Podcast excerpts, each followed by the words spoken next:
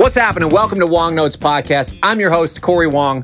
Today is a unique episode because this interview is taken from my YouTube variety show called Corey and the Wong Notes. I have a series on my YouTube channel you can check out if you're not familiar with it. It's like uh, a SNL meets The Late Show if the musicians took over. That's what the show is. I run it on my music channel, on my YouTube music channel, Corey Wong. Just, I don't know, look it up, you'll find it. We did an episode focused on the bass. And of course, if I do the bass, I gotta have Victor Wooten, absolute ledge upon legends, on the episode. He came and played some music with us. We jammed, we played a song together. We hung out we talked, and it was just an absolute incredible, compelling interview. So I wanted to share that interview on my podcast as well because he has so much wisdom that he's sharing, and it was just absolutely ridiculous. Like, there's not a wasted word out of Vic's mouth. It's crazy. So much wisdom. I learned a lot. I gained a lot, and I've had a lot of great feedback from that episode. So I wanted to share it with you guys. I'm not going to hold you up any further. Please welcome Victor Wooten. Hey, you guys know about DistroKid yet? If you are an artist, musician, somebody who's trying to get your music on Spotify, Apple Music, all of those things, DistroKid is a digital distributor that can get your music on all of those platforms. It's the easiest, fastest way to do so, with accounts even just starting at $19.99 a year per artist. So for me, I have several albums out. I just pay one amount for the year. For all the Corey Wong albums, I just pay one amount, and DistroKid takes 0% royalty. 100% of the royalties come straight to me. Or you use their Teams feature where you can dedicate a certain percentage to one member of your band, a certain percentage to the other, or one of your collaborators. I do this sort of thing. It works amazing. DistroKid is who I use for my albums, and it has worked great for me. The stuff gets up there fast. They have a smart ISRC thing. I don't have to worry about coming up with my own codes, registering a lot of the stuff. They just have that. And they also have these really cool design tools. If you are not very design savvy, they'll help you come up with assets for social media and other things to help promote your album. And if you want to use them, you can use my VIP code. Just go distrokid.com slash VIP slash Corey Wong and you get 30% off. How about that? Check them out, DistroKid. All right, let's hit this episode. Thanks so much for joining us. This is an absolute special day for me. One of my favorite musicians in the entire world is here. Victor Wooten, thank you so much for being here. I'm so honored, Corey. Thank you for having me. it was so fun to play music together. You telling me, yes, it was. And I knew it would be. I'm a fan of yours, so I knew it would be a lot of fun. Oh, well, thank you. That really means a lot. It really means a lot. I've listened to your music since I was a kid, and I don't say that to make you feel old. I say it to let you know that your music has impacted me for Well- the majority of my life. I, I appreciate that. And, and be, be, for me, being old is a gift. You know, a lot of people don't make it. So I'm honored to, to be old. Yeah. You know, and when I, when I was a kid, you know, I thought, I'm 56 now, I thought 56 was ancient. you know, so I'm, I'm honored to be here, you know, because um, as we get older, we get things that younger people can't, can't get, like, which is experience. Yes. Doesn't mean we're better than anyone, but you can't buy our experience. You can't download it. There's no app for it, you know. And I'm happy that I have some of that. I've, I've been able, lucky to get to do a lot, and now I can add playing with you to the list. Oh, thank you. That is very kind of you. Today's episode is all about bass. I want to get into some things about you and your approach to life and music and get a little more perspective about your books, Ah, which I love. thank you. We'll get there in a second. But I want to start talking about the bass because the bass is an interesting instrument where there seem to be several schools of approaching how bass gets used. Sure. When I was growing up, my favorite bands were Red Hot Chili Peppers, the Flecktones, and Primus. Wow. there was an era where that was my three yeah. bands. Yeah. And DMB. At DMB, uh, Stefan's a little more of a sleeper ace of a bass player. But as far as Flecktones, Primus, Red Hot Chili Peppers, if those are a person's favorite band, their expectation of what a bass player's role in the band is very different Sure. than a lot of people who think, oh, the bass is just the, the thing to play the roots and give a little foundation and the whole notes on the bottom and maybe a little thumping. As somebody who's been kind of an ambassador for high level musicianship on the mm-hmm. bass, how do you try to teach people about what the bass is capable of? There, there's a few ways that I that I share share that information. One way to think of the bass is like the foundation of this building that we're in. I'm sure nobody walked in here today and said, "Wow, this this floor is really nice. It's solid. I'm glad it's holding everything up." Right? When you're doing your job, you're going to be like Stefan. No one's really going to notice. Right? Now the other three bands, Flecktones, Chili Peppers, right? Les Claypool, we we stand out a little bit more. Stefan's doing his job in the back, Yep. which is the era before me coming up. That's all they did. So you're talking about, uh, you know, Chuck Rainey, Lee Sklar, James Jamerson, Carol Kaye. We just supported the band. Now, as we get a little bit of, ability on the bass, we still have to support the band, but we, we get a chance to take more solos and things like that. But we can't lose our role.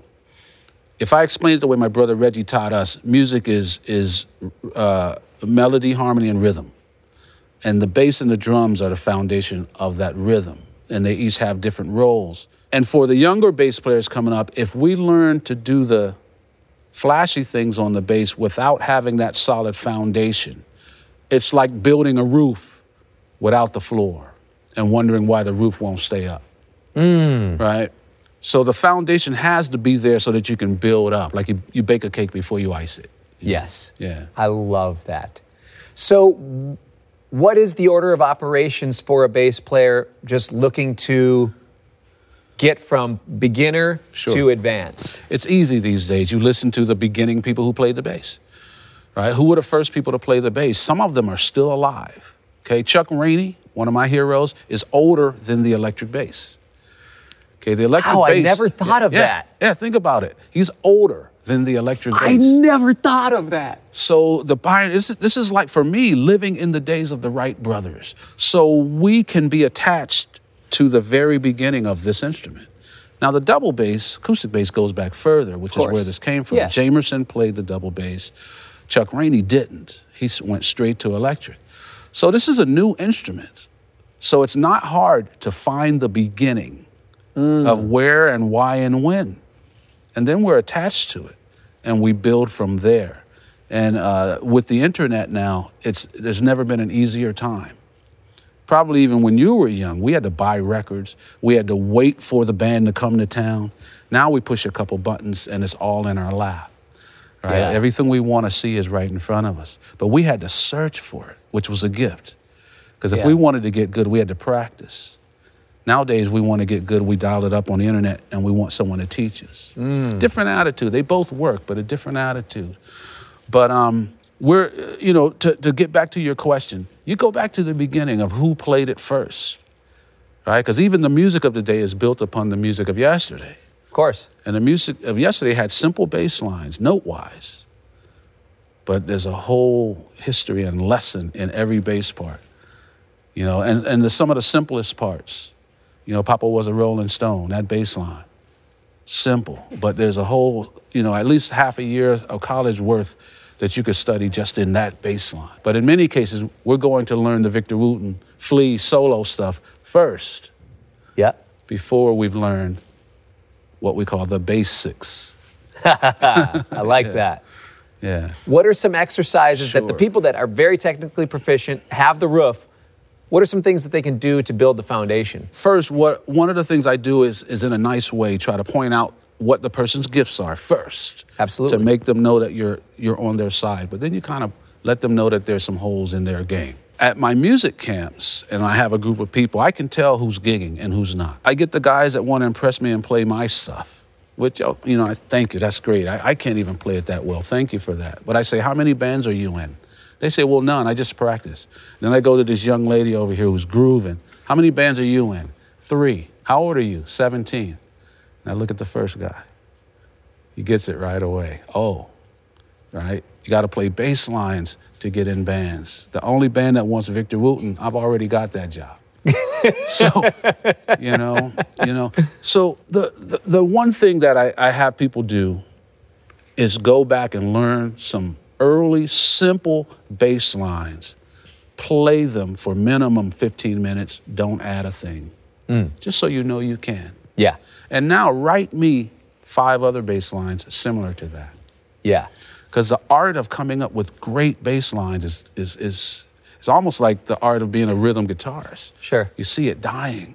Mm-hmm. And when someone like you or Sonny or somebody comes out and it's like, wow, it's like I, I didn't even know I was thirsty, but this is mm. quenching my thirst, you know? For me, the best way of teaching anything is through examples. Yep. And I point out examples of people who are on everybody's records. Yeah. And then I ask the student, why do you think? You know, why is Lee Sklar on over, you know, I forget how many thousands of records, Nathan East, you know, and then, like I said, uh, you know, Chuck Rainey, James Jamerson, Pino Palladino, you know, these guys are working all the time because you don't know them as a soloist. Right? I was telling you earlier, I dug myself into a hole with my first solo record, A Show of Hands Yeah. which I hoped would be recognized for the musicality of it. But because I did it as a solo record, no other instruments, the bass players took it as a technical record. Mm, yeah. And then with the growth of the Flecktones, especially after we lost Howard Levy, when I started taking more solos, all of a sudden I'm a soloist and a technical player. When I grew up, making people dance by playing bass lines. yeah.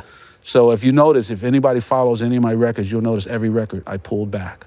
I pulled back as far as this stuff. Yep. More bass lines, more bass lines, making the bass line the part of the song, not the solo. I will say you do both of those things incredibly well. And I remember as a kid, I was enamored by the technical facility and oh my gosh, all this stuff on the bass that I had never heard. Sure. And that being said, I grew up, my dad is a weather report freak. Jaco was ah, in the car Yes. on the CD player Yeah.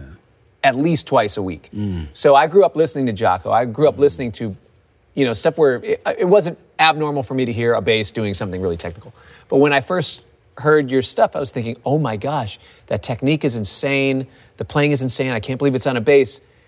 But then immediately, what I latched onto was the creativity.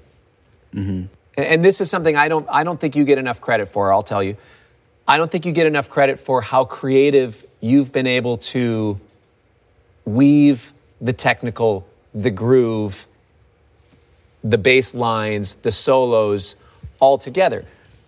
Because although somebody might watch your version of Amazing Grace mm-hmm. and think, oh my gosh, that's so cool on the bass, to recognize how creative you have to be.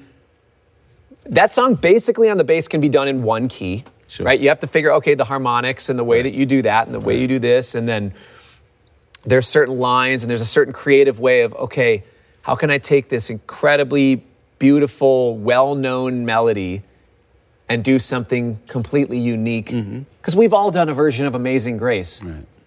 but all of my friends know yours and yours is the one that i pull up. Why? Because there's of course some really fun musical things that you do but to me the creativity of it is the most compelling. You set us up for certain things. Right. It's really melodic, and then all of a sudden it drops the groove. Mm. Okay, now he's just going to groove a little bit. Nope. He's playing the groove and the melody and all this, you know, all this extra stuff, and then getting back into reharmonizing the melody with some groove, Mm. bringing it back down, and then the the tuning thing at the end. I remember just thinking, the playing was amazing, but how did he come up with those ideas? Mm. And that's something that I've noticed in a lot of sessions that I've been at is sometimes people don't leave enough space for creativity in their productions, but also especially in the bass chair. So if you if somebody feels like they're being handcuffed a little bit, maybe by even their, themselves in their own mind. Yeah.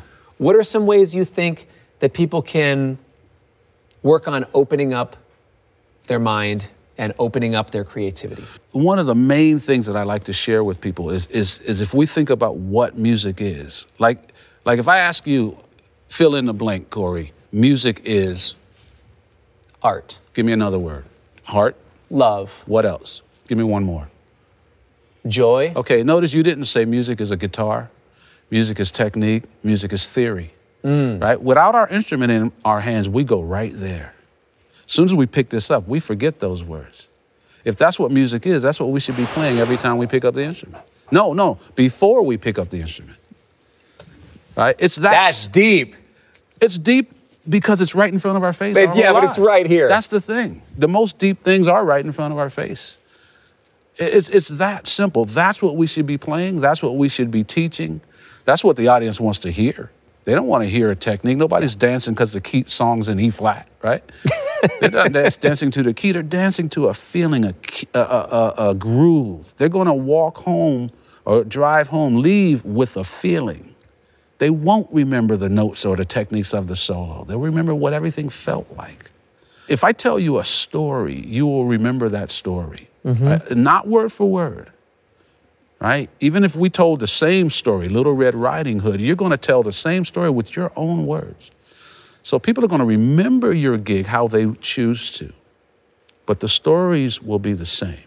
So the big story for me on a given night is the whole show. Mm. The song or the first set or the second set is another story. It needs to have a beginning, a middle, and an end, and it needs to take people somewhere. First set, second set should be a different story, not the same story. Every song is a story. The melody is a story. Your solo is a story. And they should all work independently, but make a bigger story when it's put together. Many people aren't telling stories. They're saying a bunch of random sentences that they've practiced, and the sentences don't line up to tell a story. Mm-hmm. Like for you and I, we say something that leads to the next sentence, that leads to the next sentence. The great players do that. If you listen to the old players, that's what they do. Willie Weeks, bass solo, since we're talking about bass. Donny Hathaway live, everything is everything. Yes, exactly. There's not a better building of a solo, at least a model of how to do it, where every sentence, every phrase leads to the next. If we can learn to do that, you don't have to be as good as you thought you did. Right? Wow. For, for example, Corey, I, sometimes I'll show people a pile of rocks, a picture of a pile of rocks, and I say, What is that? A pile of rocks. Then I show people a picture of an organized, like, you know, sculpture with rocks. And they say, What is that? And they, you see their eyes go, Well, that's a, you know, I said, if you look at each individual rock, it's no more beautiful than the pile of rocks. It's how those normal rocks were put together that makes it stand out. So people are trying to get every note right, every tone right, every bow right, and you don't have to. Right? Willie Nelson doesn't know but five chords. And they're not always beautifully played, but Willie Nelson is in every one of those chords. Mm. Like Bob Dylan, can he really sing? Right? And the answer is yes, but he wouldn't win the voice. Right? American Got Talent or whatever, he wouldn't win that.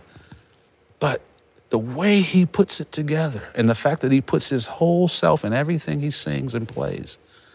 Right? So we're trying to do it here mm-hmm. when nobody wants to hear this. You guys were playing the same, look like the exact same guitar today. yeah. But you, know, you sound you sound like you got your own different voice. It literally is the same guitar. Okay, right? But so then, what makes you sound like you and him like him? It's it's who you are that's coming through, and that's what people pay to see. So in many cases, we're learning an instrument when you should be learning yourself, and then you express yourself through an instrument. And then, if people, the realness of you will attach itself to the realness of anyone else, right? And then you've got a fan or a listener for life. That's why you like Jaco. That's why you like the Flecktones. That's why you like, right? You don't like Jaco because he sounds like someone else. You like Jaco because he sounds like no one else. So even Bruce Lee, a kung fu man, said his whole thing about kung fu was uh, like a journey to the self. And then you express that in whatever way you choose. You choose the guitar, I choose the bass. But when I come hear you play, I don't want to hear your guitar. I want to hear you. If you want a behind the mic look at some of the most groundbreaking musicians of our time, you should check out the Broken Record podcast from Pushkin Industries. You get to listen to music industry icon Rick Rubin, along with producer Justin Richmond and authors Malcolm Gladwell and Bruce Headlam, sit down with artists you love for unparalleled creative insight into your favorite music. You'll hear revealing interviews with some of the most legendary figures in music, like Neil Young, Andre 3000, Alicia Keys, Bruce Springsteen. Actually, a couple of my favorite episodes I like the David Byrne one. I like the one where Malcolm and Rick Rubin talk about making the Tom Petty Wildflowers record because I love that album. And Rex Orange County, there's great ones. You'll also learn about up and coming stars like Michelle Zauner, who talks about her big plans for her dreamy indie pop band, Japanese Breakfast. Insane band, great interview. With episodes featuring artists across rock, punk, hip hop, jazz, every music genre imaginable, there's something for everyone on Broken Record. Listen now wherever you get podcasts. Your wisdom in this comes out, and the way that you teach is very unique and very appreciated by me. Your books, both of which I absolutely love the music lesson and the, The spirit, Spirit, of music, yeah. which is a follow up. Right. It's not a method book in the way that people would expect somebody to say, well, I uh, do you want to explain? I, I want you to explain as much as you want for people to yeah, also sure. need to buy the book because both of them are insane. Thank you, thank you. The idea of the book, especially the first book, is as a young student, it's like me, my character. Yeah. As a young bass player. But but I will say this, it, it's not totally me. I took a lot of people's troubles Sure. and put them in Yeah. my character. A young bass player living in Nashville who's doing everything right, learning all the skills, practicing the techniques, you know, theory, but not getting gigs. Life in, general not that good and what's going on? And he's doing everything to try to figure it out but one day he opens his eyes in his house and there's a man standing there. Michael. michael. And you know my character should be afraid someone's in your house but he's not. So he just says who are you? And michael says i'm your teacher. And he says well what can you teach me? And michael, michael says nothing. And that's what starts the whole journey where Yeah. they learn everything but you find out nothing is everything and that's kind of the key. And it, you know, Isis, one of the characters, starts talking about nothing and the number zero and space. Yeah. You know, because you don't have something without space. Music allows you to talk about anything without the hang-ups. Hmm. Through music, I can talk about equality, inequality, religion, you know, sexism, whatever, but I call it music, fairness, you know. And so I wanted to use these books in a way to talk about more stuff through through the medium of music so that people will receive it. Because people receive music. Yeah. You know. Uh, where if I if I mention about well, who'd you vote for? I'm already got my guard up who your answer is going to be. You know, or what religion Yeah. are you, or how much money you make. Music is not so much like that anymore. I mean, yet, I should say. So I, I- I, I wrote fictional stories with real lessons. Yes. The lessons are real, the story's fake. Yeah. But I did it with as fiction so I don't have to defend it. I love that. It immediately puts your own guard down, allows you to. Right. I can say what I want because I didn't say it. The character said it. All right. I didn't say it. Michael said that. You know. I but it's like going to watch Star Wars. You know. Yeah. We don't have to fight over whether Luke is really Darth Vader's son or if there's really a green guy named Yoda. We just enjoy the story. Yeah. So I wanted to do that. But if you go watch any of those movies, the lessons are real. Yeah. right? So I wanted to do something like that to because students after coming to my camps were asking for a book. And for one, I don't want a Wooten method. Yeah. I don't want uh, here's how to do it. I'll point you in some directions. You know, but when we learn to talk, you learn the same words I learned, but you know that you can use them how you want. Yeah.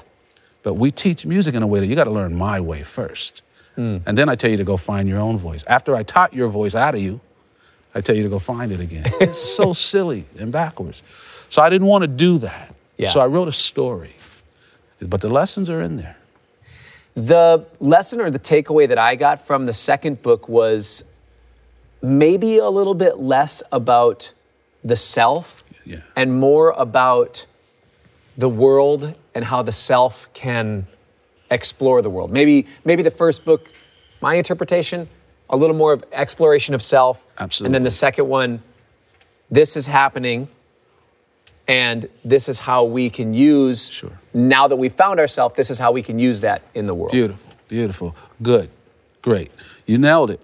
Uh, the first book, I wanted people to not be afraid of music, make friends with music, and wow, I can do this. I can play. Yeah. You know, by giving them tools. Normally, we give people notes and a little bit of technique and Yeah. tell go play. Yeah. It's like teaching people 12 words and say go speak a language. right? You can't speak with only 12 words. You can't speak music with only 12 notes. So this book gives you nine other things beside the notes. And that's where we broke music up into 10, 10 parts to make people say, I can do this. This is easy. Yeah. Now, why are you going to do it? That's what the second book is more. Not how to play, but why to play. And you have to involve other people when you ask any question of why. Hmm. Can you expand on that a little bit? Any question why you want to do anything, right? And this is this came from my mom. She didn't say it exactly like that, but I'll give you a mom's story. My mom was the most praising parent I've ever seen. She always made you feel good and know who you were. But one day, I can't recall what I had done, but I was proud of myself. It could have been I had practiced for four hours, because I've always hated to practice, still do. But it's like, Mom, and I don't know if this was it, but this is a good story. I said, Mom, I, I practice four hours a day. And she said, Well, what's that got to do with me? And I went, Whoa. That's right. That's just a selfish endeavor. What, you know? So I took the next long while to look at everything I did in life, everything, to see how it affected anyone else. Mm. How could it benefit anyone other than me? From tying my shoes, brushing my teeth, to practicing the bass. Right? And I got I look at it this way because we are as good as we are on our instrument. Not only because we practice, but because of the people before us Absolutely. if you mentioned Jaco, if Jaco didn't put in all that hard sweat and all that stuff, you wouldn't even be as good as you are on the guitar. Absolutely. So whether they know it or not, what they did affected us. Mm. And every other bass player in the world, whether you've heard of Jaco or not, you are affected by the people before you. Mm-hmm. Right? So my mom was making me aware of that. That you're not doing things just because of you. Nothing. Nothing. Eh, from brushing your teeth to anything else, it affects everyone else. When you can see it, or whether you can see it or not, but when you're aware of that concept, you can be more conscious of everything you do. Right? Knowing that every vibration you put out there is, a is bumping off of something else. Like the notes we just played are still vibrating somewhere. Right? And knowing that my vibrations will never get taken back. Mm. Okay? Once it's out there, it's out there. So I want to make sure I'm putting out at least consciously with the best effort to put out the best vibrations possible. So that's what I take away from my mom saying, Well, what's that have to do with me? Just because you practiced, Wow. right? So you're good on the guitar. Good. So now what? What's that have to do with me? Right? Yeah. Are you good at the guitar to show me how bad I am? Is that your real purpose? Because at that point, it's, it's not a good reason to be good at the guitar. Yeah. But if you're helping what you are, other people, and for me, for me, Corey, what you're doing for me is reawakening the art and the importance and the gift of rhythm guitar. well, thank you. Everybody wants to solo. but man, the fact I was telling you earlier that my daughter this morning was so excited. You're going to play with Corey Wong? I'm thinking Corey Wong plays rhythm guitar. How do you know about him, right? he don't sing, right? He don't dance. He don't like, you know. But that made me so happy. Made Yeah. me so happy. So whether you realize it or not, you are helping the next whatever 10 generations of guitars Yeah. with what you're doing. So to me, that's a good reason to practice. I love that. It's a great motivator also to get better, to stay strong, but also to really just feel the weight of impact and influence. Sure, sure, sure. Yeah, you know, let me add this, Corey. This is what the uh, the other part of the Spirit of Music book is talking about, and this is part that never that will never get talked about, and we don't teach it, and I rarely talk about it in public. Is that music? I'll say herself. What we call music Yep. needs us. Okay? Music needs us. In other words, music, I'll go ahead and say it how I feel it. Music exists. Like you can hear music in your head. I can't hear what you're hearing, but it exists without Yeah. us. But to, for music to become physical on earth, it has to vibrate. It can't vibrate without us. Right? In, in, in religion, they call it the Holy Trinity. You have music, you need two other things a musician and an instrument. Hmm. Right? You need a mother and a father for the baby to be born. Okay? So for music to be born on earth, we need you and a guitar.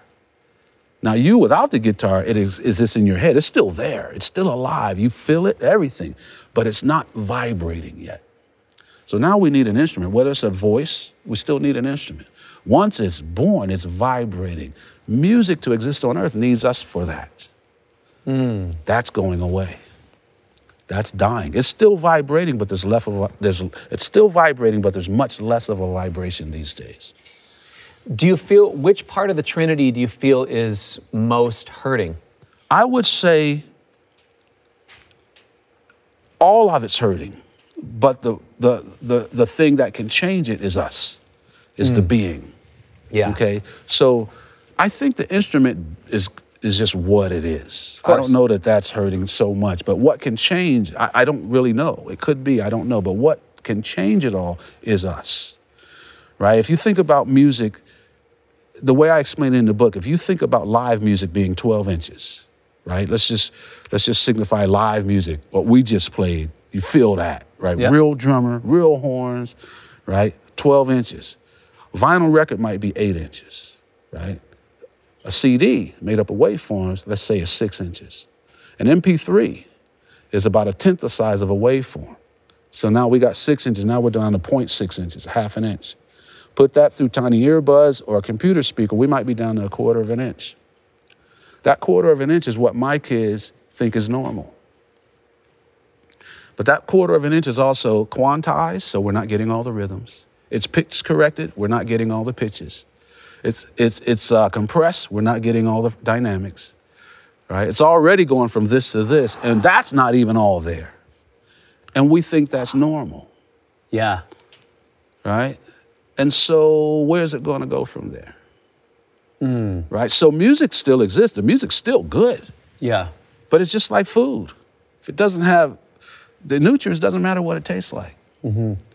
But it's also the fact that fast food is costs less than, than food that's good for you. Yeah.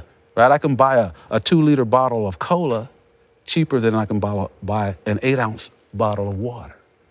And we've been convinced that that's normal. Mm. We've been convinced that this is normal. So that's why in this book I'm portraying whoever decided this.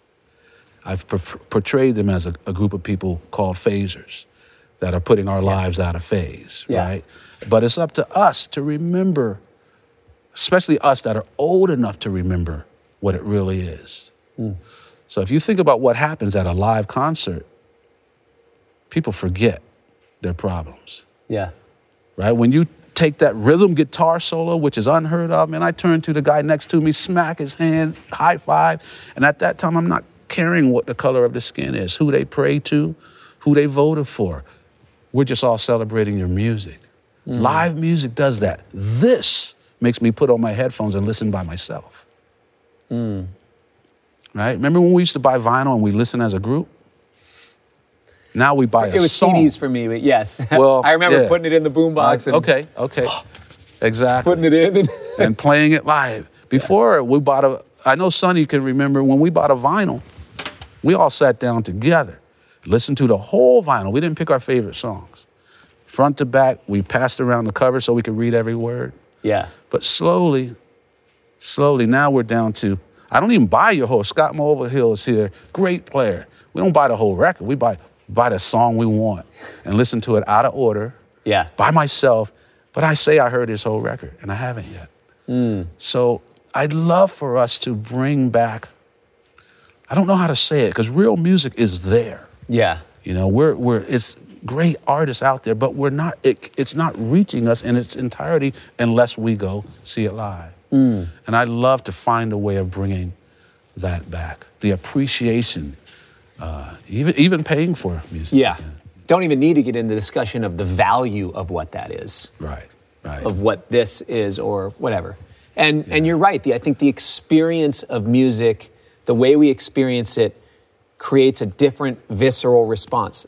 It like you said, Scott is here. Scott was on tour. With, you came to our show in Oh, yeah. Boston. Oh, yeah. When I watch Scott play the upright bass and sing, it does something to me on the inside that I don't get when I hear it on my headphones. Right. Or even when I hear it on a dope stereo at my studio or whatever, it just hits me different. 'Cause I'm seeing I'm seeing the nuances of I can see every when he goes on his upright. Right.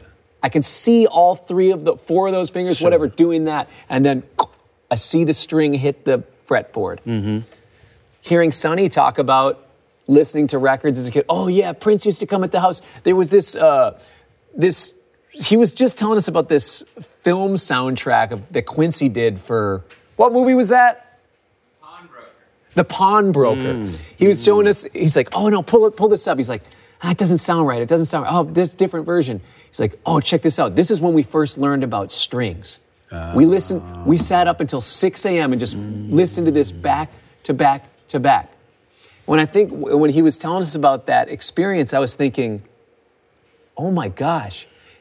When my friends and I are thinking about oh, let's get into string arranging. Mm-hmm. Right? Like, oh, we're just going to get into string arranging tonight. right?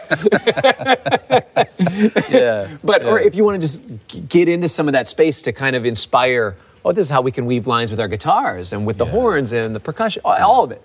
I go and I pull up Spotify and it's just, okay, here's this album. Okay, cool, here's this one. It's not just, let's, okay, here's this Quincy record. Let's listen to it. Just listen to the violins. Okay, let's go back. Let's listen to the violas. Let's listen to the low end. All this. You know, there's a different experience and there's a, a different level of absorption Yes. and I think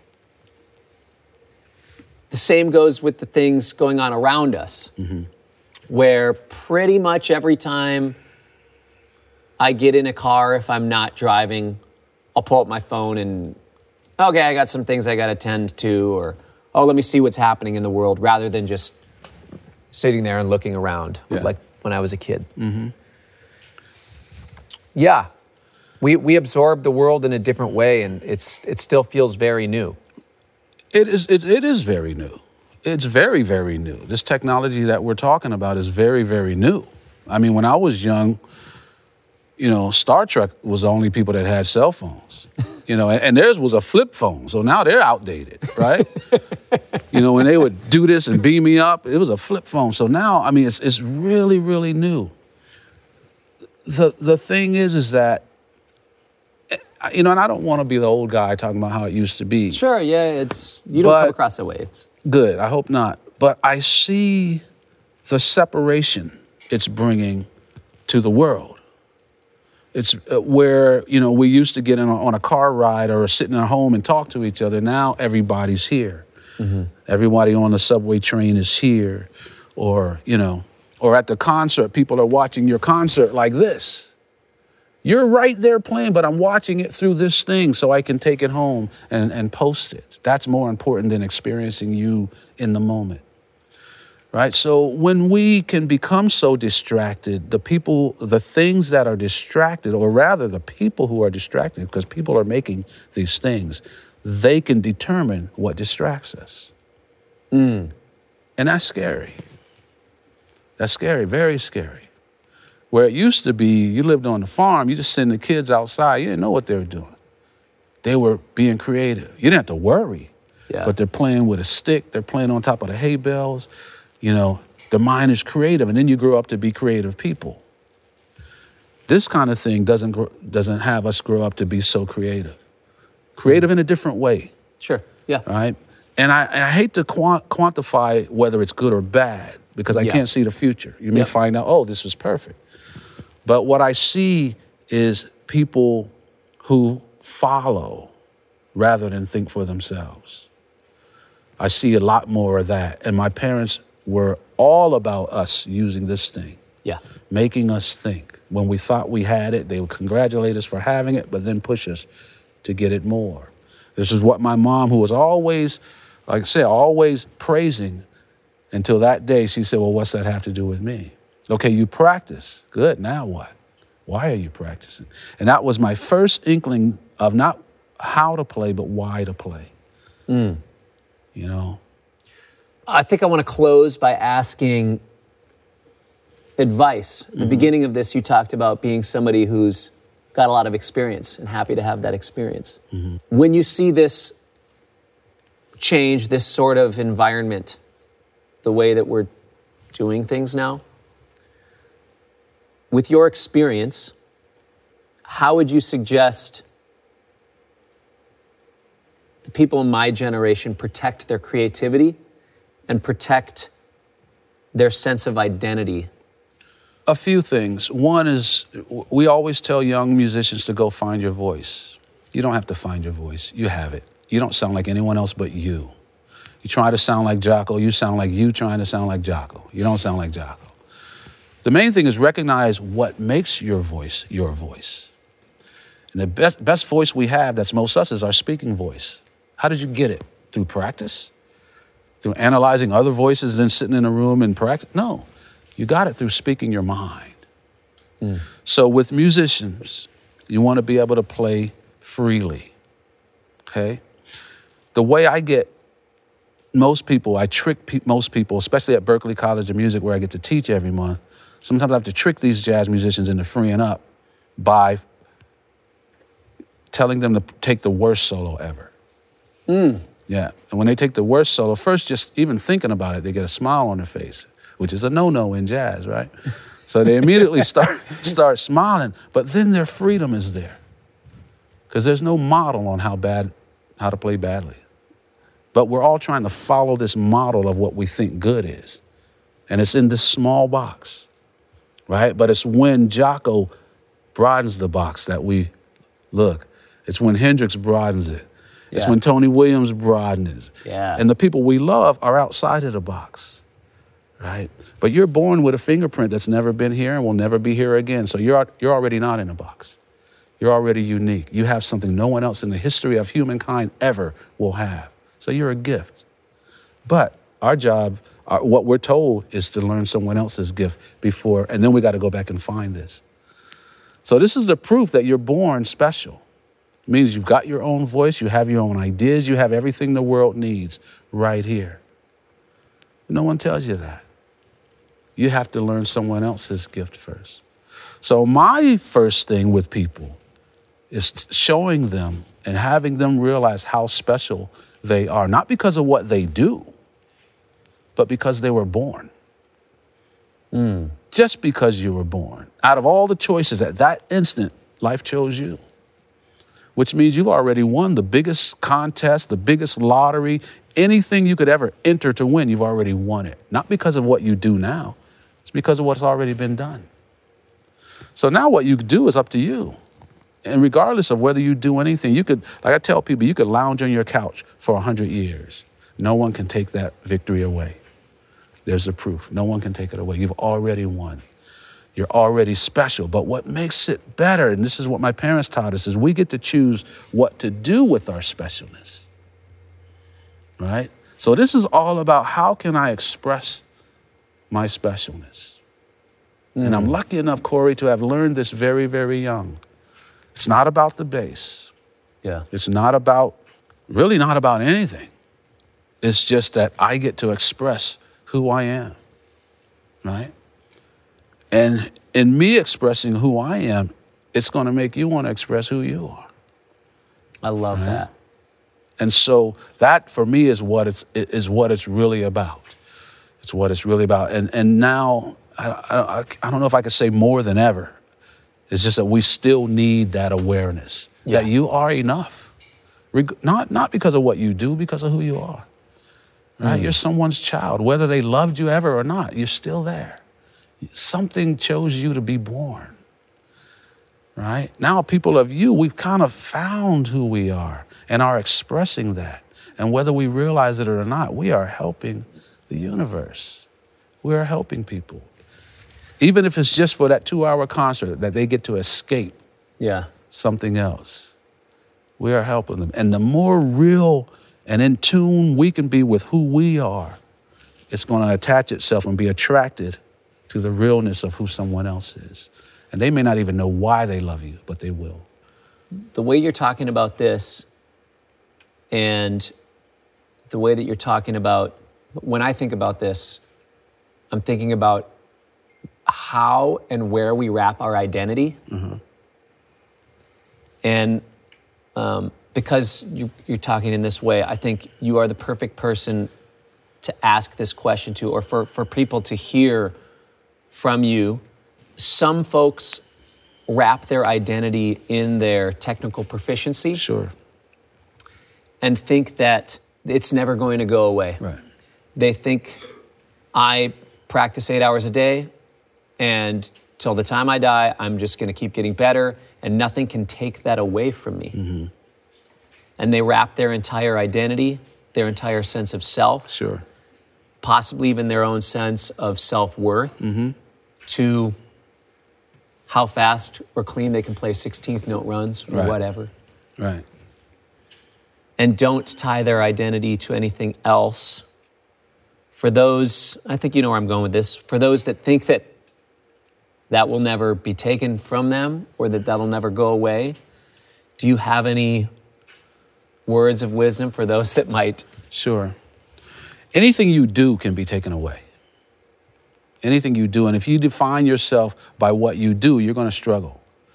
And I saw a lot of my musician friends struggle during the pandemic because we couldn't get out and do what we do. Mm-hmm. And if you define yourself by what you do, you're lost when you can't do it. But no one can take away who you are, right? No one can take away your fingerprint. Yeah. Right? If you touch something, it's like a barcode in a store. They can tell what item touched it just because of that. That's how special we are. No one can take that away. So when you exist from the core of who you are, not what you do, right? What you do is just a representation or an expression of who you are. No one, no thing can, can take away who you are. I would even go as far as to say, not even death can erase who you really are. Because who you really are existed the same way music exists before it becomes physical. Right? I may, I may uh, uh, make a lot of people mad when I say this. You existed before you became physical, also, and will continue to exist. Not maybe not in the same form, but and again, I'm really quoting in my own way my mom and my dad because they they knew what five black boys. I'm the youngest of five boys. They knew what we were facing in the 50s and 60s, Mm-hmm. right? They knew that we would, might be existing in a world that didn't support us. So we had to know who we were. We had to support each other as brothers. So we never fought, never. We weren't even allowed to argue. We mm. were in a band, right? And a band is, for me, the best thing on earth to show how the world should exist, right? The band is better when all the instruments are different, not the same, mm. right? An orchestra of flutes will sound good, but it's not the same as an orchestra with a bunch of different instruments Yeah. right? Before we play, we make agreements, right? Nobody's here to win above everyone else. We don't win unless we all win, right? We make a ton of agreements before we even play music. The people who listen are here to agree. The people who don't want to agree didn't come. You know, so music is powerful that way. It brings people together. So our parents wanted us to get good at it, right? Because of what it does, right? But it's who we are that we are expressing right? And once you know who you are, there's nothing that can take you, that away from you. So you're never lost. But we have to be careful because life is trying to erase who you are. We've mm. heard it over and over leave your ego at the door. For everyone at home, look up the word ego, E G O. Look it up. You'll find out ego means a sense of self. Ego means knowing who you are. I hired you because of who you are. Anyone plays guitar, but I hired Corey Wong today. Why would you leave Corey Wong at the door? Hmm.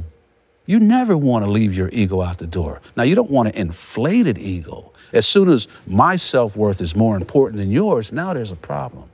Yeah. But that's a small part of the ego. But we put we lump the whole word ego into that, and then people tell you to leave it. So we're not really taught to know who we are. There's very little, very little in society, especially education, that is built upon knowing who you are first. Right? Through all of school, you've had to do book reports, you've had to study, you had to interview people. When have you ever done a book report on yourself? When have you ever been told to interview yourself? When have you ever transcribed your own solo? And it's just as good as anyone else, even if you've only been playing two years. You never told that.